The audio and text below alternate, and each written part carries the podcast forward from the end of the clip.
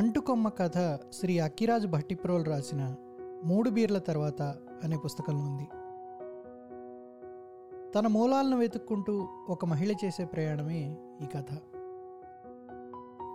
కథను చాలా వాస్తవికంగా ముగింపును హృదయంగా చిత్రీకరించారు రచయిత. విభిన్న అంశాలను స్పృశిస్తూ అక్కిరాజు గారు రాసిన మూడు బీర్ల తర్వాత ఈ మధ్యకాలంలో తెలుగులో వచ్చిన అతి చక్కని కథా సంపుటాల్లో ఒకటి. పుస్తకం కొనడానికి కావాల్సిన వెబ్ లింక్ ఇదే పేజీలో ఇవ్వబడింది. కథను మీకు అందించడానికి అనుమతినిచ్చిన అఖిరాజ్ గారికి కృతజ్ఞతలు.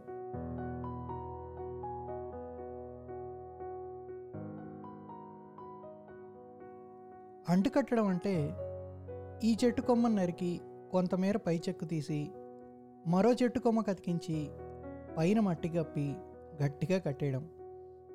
ఈ కొమ్మ ఇమడగలిగితే ఆ చెట్టు కొమ్మే అయి పూలు పండ్లు కాస్తుంది లేదా మాడి చస్తుంది. అప్పుడు మరో కొమ్మను తెచ్చి అతికించుకోవచ్చు. విషయం ఏమిటంటే అతుకు కొమ్మకు కాసే పండ్లని కూడా కొత్త చెట్టు పండ్లనే పిలుస్తారు. అది తమాషా. అతుక్కొమ్మలు బతికినా చచ్చినా ఒకటే. లెక్కలోకి రావు. నల్లటి రోడ్డు మీద పరిగెడుతోంది క్వాలిస్ సంధ్య కాస్త వాటర్ బాటిల్ అందుకోవే. మధ్య సీట్లో కూర్చున్న అనసూయమ్మ వెనక సీట్లో ఉన్న కూతుర్ని అడిగారు. బయటకు చూస్తున్న సంధ్య కాళ్ళ దగ్గరున్న బాటిల్ తీసి తల్లికిచ్చింది బాటిల్లో నీళ్ళు తన దగ్గరున్న డిస్పోజబుల్ గ్లాసులో పోసి భర్తకు అందించారు అనసూయమ్మ. ఆ మంచినీళ్ళు రెండు గుక్కల్లో తాగేసి మళ్ళీ ఖాళీ గ్లాస్ భార్యకు అందించారు సదాశివరావు. ఆవిడ ఆ గ్లాసును ముందున్న డ్రైవర్కి ఇచ్చి కాస్త బయటపడేనాయనా అంది. ఏసీ కారు పుణ్యమా అని అన్ని డోర్లు బిగదీసి కూర్చున్నారేమో పెద్దావిడకి అద్దం ఎలా దించి గ్లాస్ బయటపడేయాలో తెలియదు తదేక దీక్షతో డ్రైవ్ చేస్తున్న రాముడు ఒక చేతిని స్టీరింగ్ మీదే ఉంచి అలవోకగా మరో చేత్తో గ్లాస్ అందుకుని అదే చేత్తో అద్దాన్ని కూడా దింపేసి గ్లాస్ బయటపడేసి మళ్ళీ అద్దాన్ని మూసేశాడు. తను మంచినీళ్ళు తాగడం అనే కార్యక్రమంలో మొత్తం ముగ్గురు పాలు పంచుకొని అంకిత భావంతో నిర్వర్తించడాన్ని తృప్తిగా గమనించి గమనించకుండా అన్నారు సదాశివరావు ఈ ఊళ్ళు ఎంత మారిపోయాయో?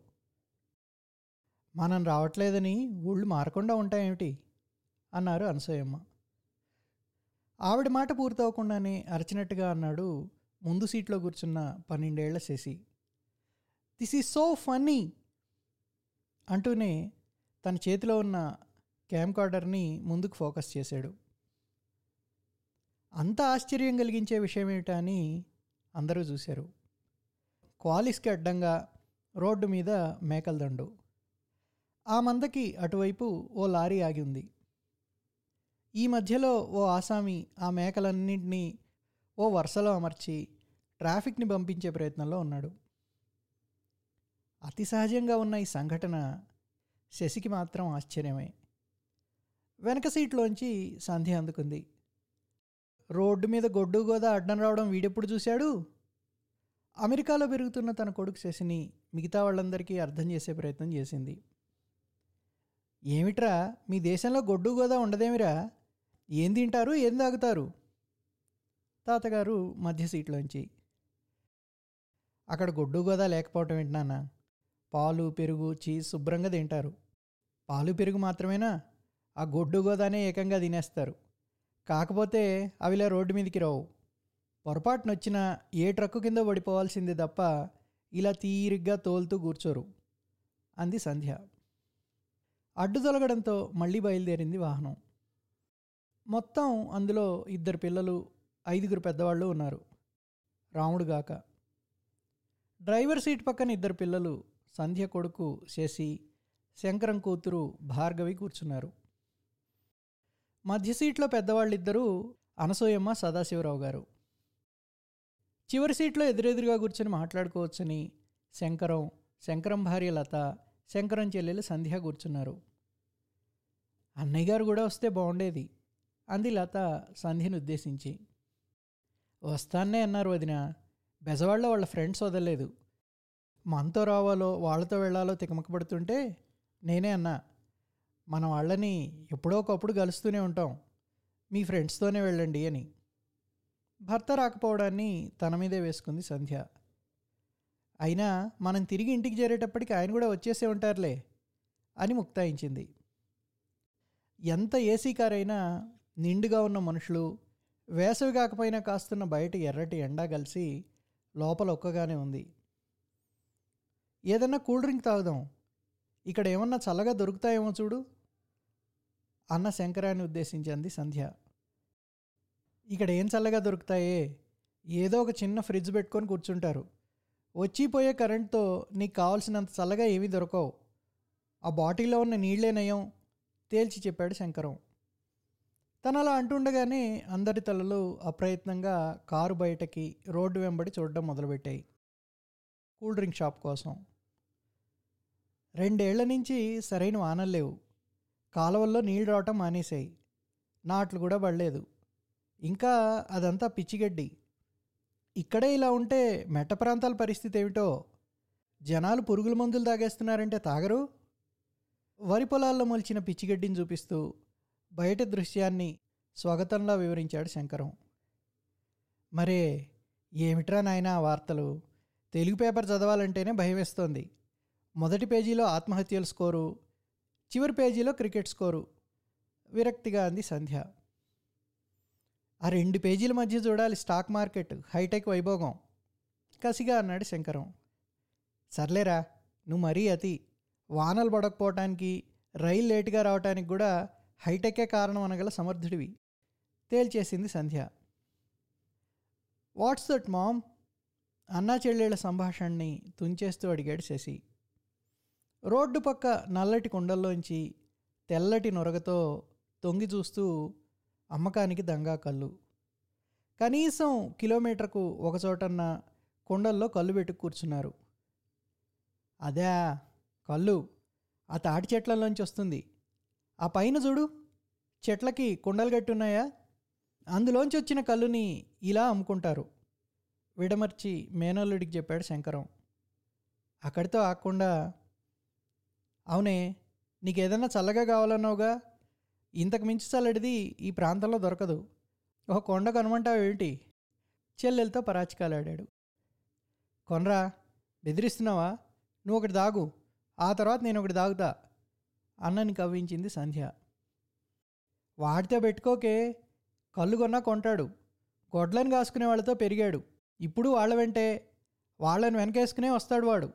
బ్రాహ్మణ పుట్టక పుట్టి చెరువు గట్టున పిట్ట మాంసం తింటుంటే ఈడ్చుకొచ్చాను. వెళ్ళి ఓసారి. వాడినే అడుగు. తండ్రి మధ్యలో ప్రవేశిస్తూ అన్నాడు. సంధ్య గతుక్కుమంది. తన భర్త కొడుకు శుభ్రంగా బీఫ్ పోర్క్ అన్నీ తింటారని తెలిస్తే? అనుకుంది. తను కూడా కళ్ళు కాకపోయినా చక్కగా వైన్ దాగలదని తెలిస్తే వీళ్ళు ఎలా రియాక్ట్ అవుతారో? అనుకుంది. పిట్ట మాంసం ఏం కర్మ? కళ్ళు కూడా గొప్పగానే ఉంటుంది. మా క్లాస్లో త్రిమూర్తులు గాడు ఉండేవాడు.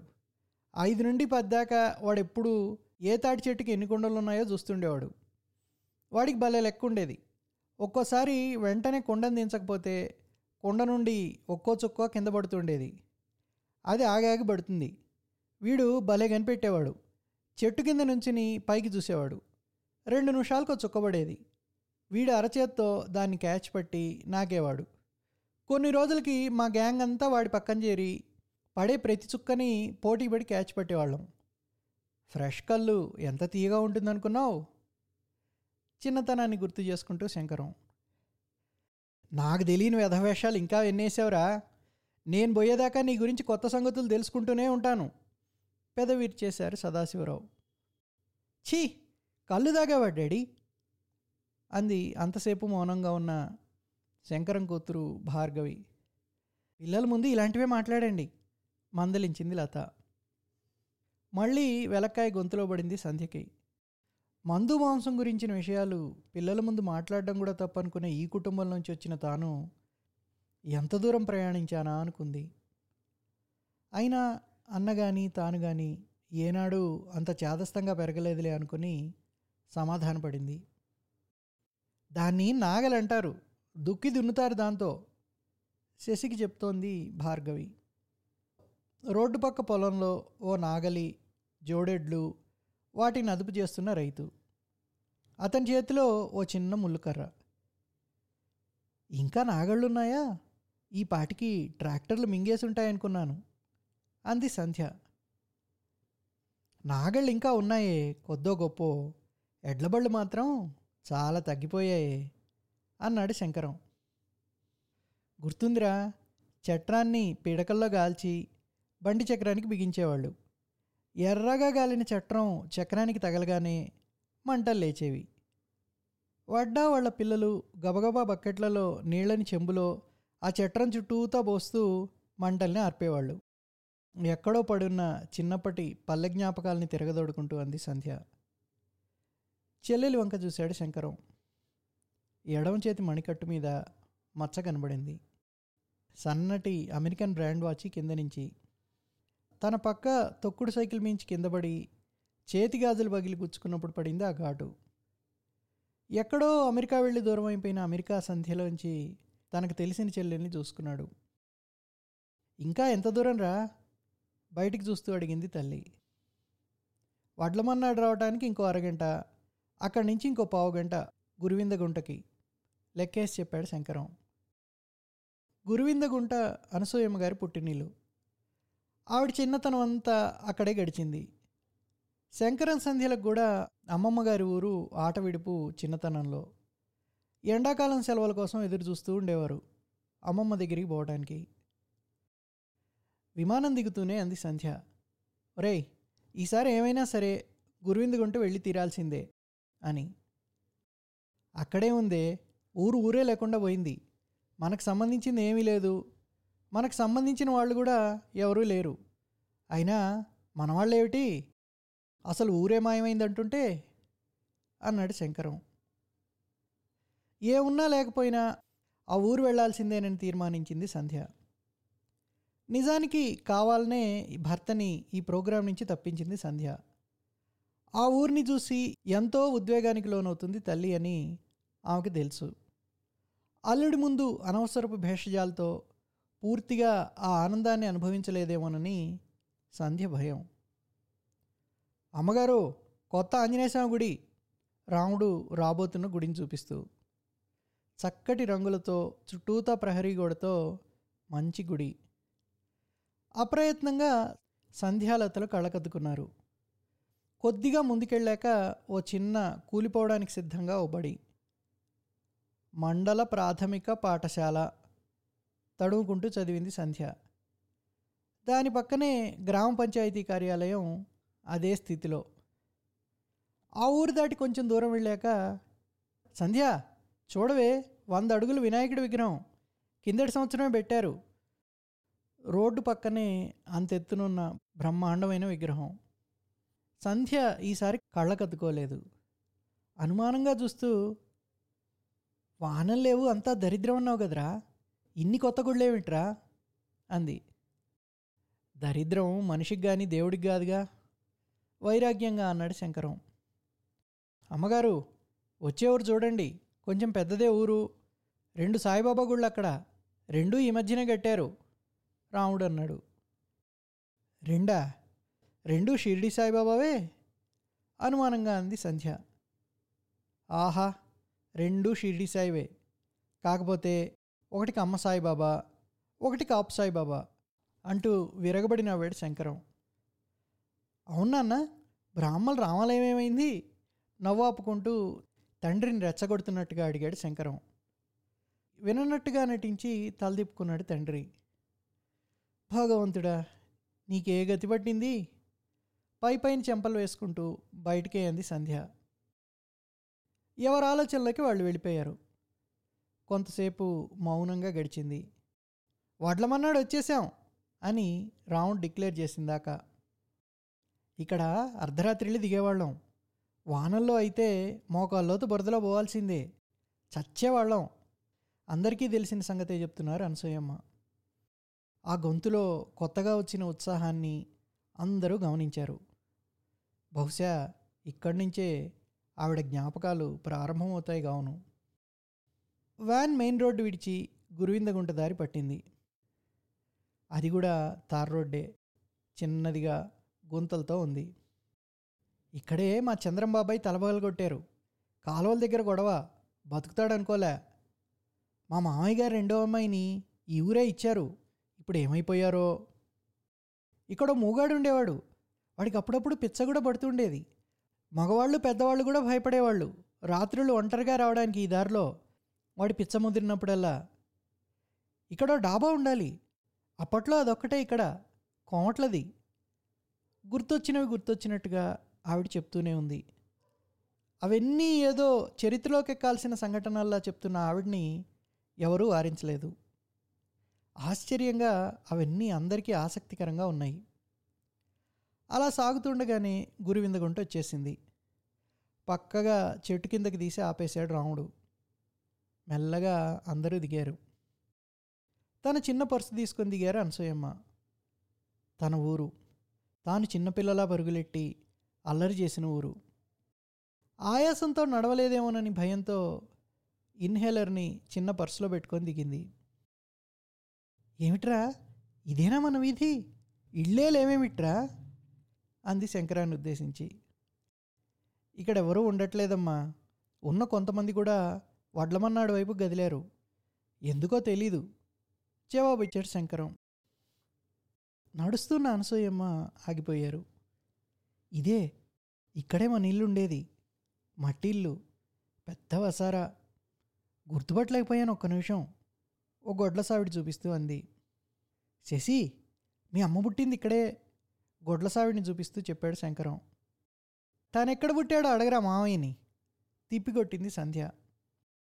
శశి ఇద్దరి మాటలు వినకుండా శ్రద్ధగా క్యామ్ కార్డర్లో అన్నీ రికార్డ్ చేసుకుంటున్నాడు.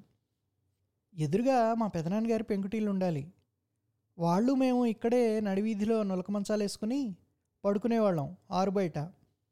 సగం గూలిన ప్రహరీ గోడను చూపిస్తూ అనసూయమ్మ గారు. ఈలోగా ఆగిన వ్యాన్ని పట్నం మనుషుల్ని చూసి కొందరు ఊళ్ళో వాళ్ళు చేరారు. ఎవరు ఏమిటి అని ఆరాధీశారు అందులో ఎవరో ఒకరిద్దరు పెద్దవాళ్ళు అనసూయమ్మ గారిని గుర్తుపెట్టారు. లేదా గుర్తించారు ఎవరి తాలూకానో. అర నిమిషంలో వాళ్ళ మధ్య కలిసిపోయారు అనసూయమ్మ. ఎక్కడెక్కడవో పేర్లు. వాళ్ళెక్కడ వీళ్ళెక్కడ? అయ్యో ఆయన పోయారా ఈవిడిది ఇప్పుడు ఏ ఊరు? మాటలు సాగిపోతున్నాయి. ఎందుకులేమ్మా? ఈ ఊరే కాదు. చుట్టుపక్కల చాలా దూరం దాకా బ్రాహ్మణ కుటుంబాలని వెతికి పట్టుకోవాల్సిందే ఈ ఊళ్ళో అయితే ఒక్కటి మిగల్లేదు. ఓ పెద్ద ఆవిడ చెప్తోంది. అందరికంటే ముందుగా ఈ ఊళ్ళను వదిలేసింది బ్రాహ్మలే. ఓ పెద్ద ఆయన అది నిందో మరేటో తెలియలేదు శంకరానికి. వ్యవసాయం వృత్తులు పోయి పల్లెలు వదిలేసి బతుకు తెరువు కోసం పట్టణాలకు పోవటం సరే జరుగుతున్నదే. బ్రాహ్మణ నగరాలకు ఎందుకు వెళ్ళాల్సి వచ్చింది? కరణీకాలు పోకముందు పౌరోహిత్యాలు దొరుకుతున్నప్పుడే ఎందుకు వెళ్ళిపోయారు? పల్లెల్లో బ్రాహ్మలు కూడా వ్యవసాయాలు చేశారు అంటాడు తండ్రి. ఆ వ్యవసాయాన్ని కూడా ముందే వదిలేసింది బ్రాహ్మలే అని ఇక్కడ పెద్ద ఆయన అభియోగం. అవసరాలు అవకాశాలు రెండూ తెరవేసాయిరా మనుషుల్ని పల్లెల నుంచి. బ్రాహ్మలు ఎప్పుడూ చదువులు వెంటే పరిగెట్టారు. వ్యవసాయం నుంచి కులవృత్తి నుంచి కూడా గవర్నమెంట్ ఉద్యోగాలు వెతుక్కుంటూ పరిగెట్టారు. అలా అవకాశాలను వెతుక్కుంటూ వెళ్ళిన మొదటి వాళ్ళు బ్రాహ్మలు.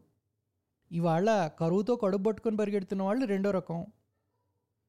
పెద్దగా చదువుకోకపోయినా తల్లి చెప్పిన సాంఘిక శాస్త్రం గుర్తుకొచ్చింది శంకరానికి. చెరువు దగ్గరికి నడుద్దాం. పక్కనే ఉన్న చెరువు వైపు అడుగులు వేస్తూ అనసూయమ్మ గారు రెండు అడుగులేస్తే ఆయాసంతో ఇబ్బంది పడే పెద్దావిడికి ఇంత శక్తి ఎక్కడి నుంచి వచ్చిందా అని ఆశ్చర్యపడుతూ అనుసరించారు అందరూ. పెద్ద మురుగుంటలా ఉంది చెరువు. శశి ఇక్కడి నుంచే బంకమన్ను తీసి బొమ్మలు గురుగులు చేసేవాళ్ళం. చిన్నపిల్లల అరిచింది Sandhya. You mean from this ugly lake? మొహం అసహ్యంగా పెట్టి శశి. అప్పుడు బాగానే ఉండేదిరా. ఈ నీళ్ళే తాగేవాళ్ళం. చెరువులో స్నానాలు అవి చేసేవాళ్ళం కాదు. జాగ్రత్తగా చూసుకునేవాళ్ళం చెరువుని. మా అమ్మ మడిగొట్టుకుని ఆ తడిగుడ్డలతోనే బిందెలతో తాగడానికి నీళ్ళు తెచ్చేది. పాలేళ్ళు కావిళ్ళలో మామూలు అవసరాలకి నీళ్ళు తెచ్చేవాళ్ళు ఇక్కడి నుంచే. గేదెలు ఈంతే జున్నుపాలు బోలెడు మిగిలిపోయేవి. తిన్నంత తినగా తెల్లవారుజామున బిందెతో ఆ పాలన్నీ తీసుకెళ్ళి చెరువులో కలిపేసేది మా అమ్మ. అనసూయమ్మ గారి జ్ఞాపకాల వరద ప్రవహిస్తూనే ఉంది. అయ్యో వేరే వాళ్ళకి ఇవ్వచ్చు కదే? నొచ్చుకుంటూ అంది సంధ్య. ఆ రోజుల్లో ఎవరింట్లో పాడలేదు? అదిగాక అన్ని జున్నుపాలు చూస్తే గేదెలకి దిష్టి తగులుతుందని భయం కూడా. ఏదో పిచ్చ అనసూయమ్మ గారు. అమ్మా ఇక్కడ గుడి ఉండాలి కదే సంధ్య తనకు గుర్తున్న వైపు చూస్తూ. అటే పద అంటూ నడిచింది తల్లి.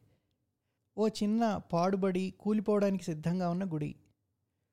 ముందు ఊడ్చి చిన్న ముగ్గేసింది. లోపలికి తొంగి చూసి ఎవరో దీపం పెడుతున్న ఆనవాళ్ళున్నాయని నిర్ధారణ చేసుకున్నారు అనసూయమ్మ.